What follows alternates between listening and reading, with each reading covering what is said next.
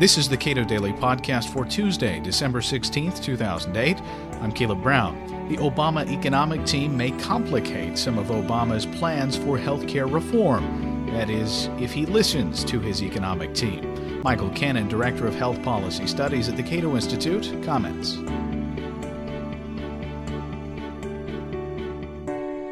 Barack Obama has said that he wants to reform healthcare in the United States. He wants to make health insurance accessible and affordable to every American. And he has laid out a plan, a plan that'll help him do that. It includes things like an employer mandate. It includes federal funding for things like health information technologies and electronic medical records. It's going to involve a lot of expansions of government programs and some other things. But what's really interesting to me is as the Obama transition team uh, does its work, and as President elect Obama selects his economic advisors, he's made some interesting choices because he's picked some economic advisors that are going to make it more difficult for him to argue for certain elements of his plan. For example, if if you look at his uh, selection for director of the Office of Management and Budget, that's a, an economist named Peter Orszag. Now, Peter Orszag's last job was director of the Congressional Budget Office, and while he was there, he issued multiple reports that threw cold water on some of Barack, candidate Barack Obama's ideas for health care reform. Barack Obama wants the federal government to either mandate or fund electronic medical records and other health information technologies that will help make care more convenient. It'll help physicians coordinate care, and the the thought is that if you've got electronic medical records, you'll be able to bring down the cost of healthcare because there will be less duplication. Because uh, if if your uh, physician loses a test, they won't have to uh, do that test over again. It'll be there backed up um, electronically. But while he was the director of the Congressional Budget Office, Peter Orszag issued a report that said we can expand health information te- technologies like electronic medical records, but by themselves, that's not going to do anything to contain healthcare spending. The reason is so much thornier issues having to do with how we pay physicians, uh, for example. So, unless you change the way that Medicare pays physicians, which actually rewards them for duplication, then you're still going to have the same high spending. And it's much a, a, much more difficult thing to change the way you pay physicians than it is to throw money at uh, electronic medical records. Same thing with another Obama proposal, comparative effectiveness research. This is research that's supposed to tell us whether which medical treatments work and which ones don't because we don't have enough information about that. Barack Obama wants the taxpayers to fund this research, but Peter Orszag, while at the head of the CBO, issued a report that said, you know what, that's going to reduce healthcare spending in the United States, I should say federal health spending, by less than one tenth of 1%. I'm sorry, one less than one hundredth of one percent, and it's not going. That's not going to take effect until ten years from now. So uh, Peter Orszag, as the director of the Office of Management and Budget, is actually going to make it difficult for Barack Obama to get those elements of his plan in place. Another interesting selection was Larry Summers. Larry Summers uh, has been uh, named to be Obama's uh, chairman of the Council of, uh, I'm sorry, of his National Economic Council.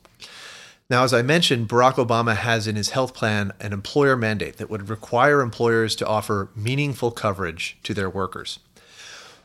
Larry Summers is a, is a well respected economist and has actually written an article about employer mandates. He describes them as, quote, disguised tax and expenditure measures, unquote, uh, that can increase unemployment. And he also says that they can, quote, work against the interests of those who most re- require the benefit being offered, unquote if this is a disguised tax and expenditure measure that increases unemployment in the middle of a recession, that's a pretty unwise economic policy. So it's interesting that Barack Obama chose Larry Summers to be the head of his National Economic Council. That's going to help people, that, that appointment is going to help opponents block one of Obama's signature proposals.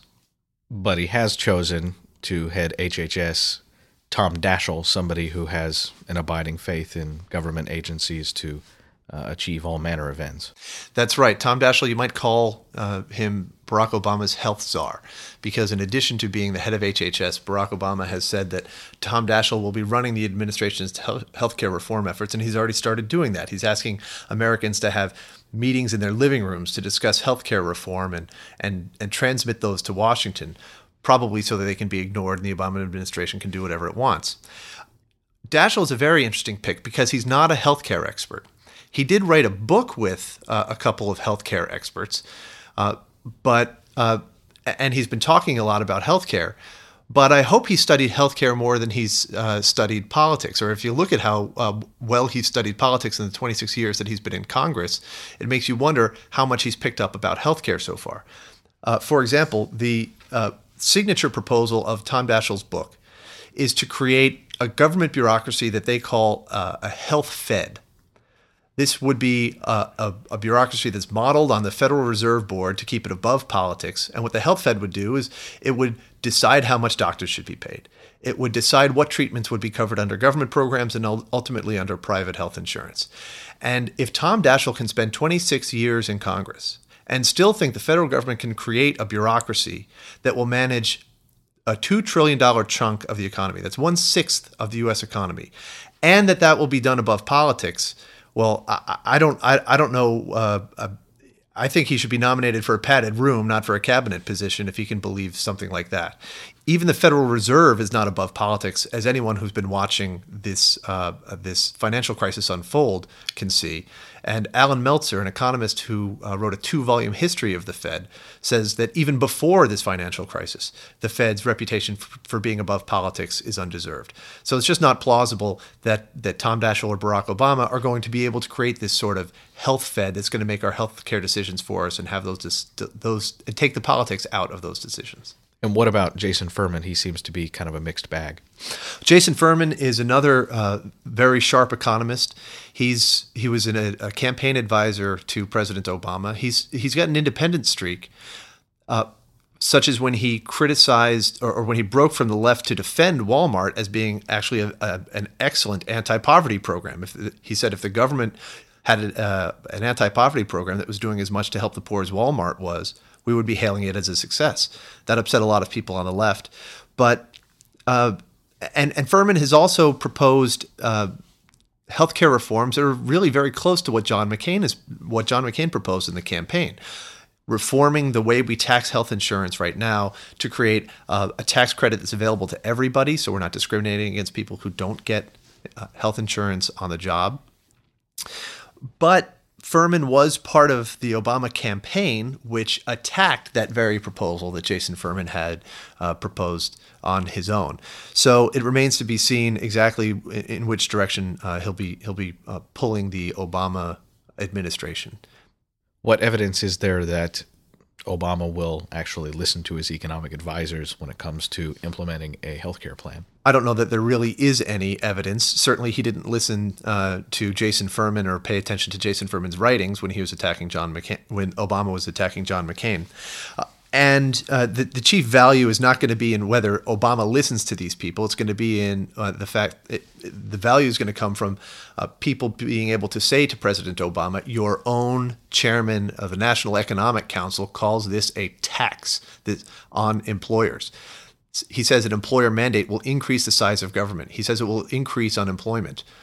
How can you propose this sort of a measure in the middle of a recession? So he really, it's not that he's going to listen to them necessarily, but he will sort of box, paint himself into a corner, hopefully.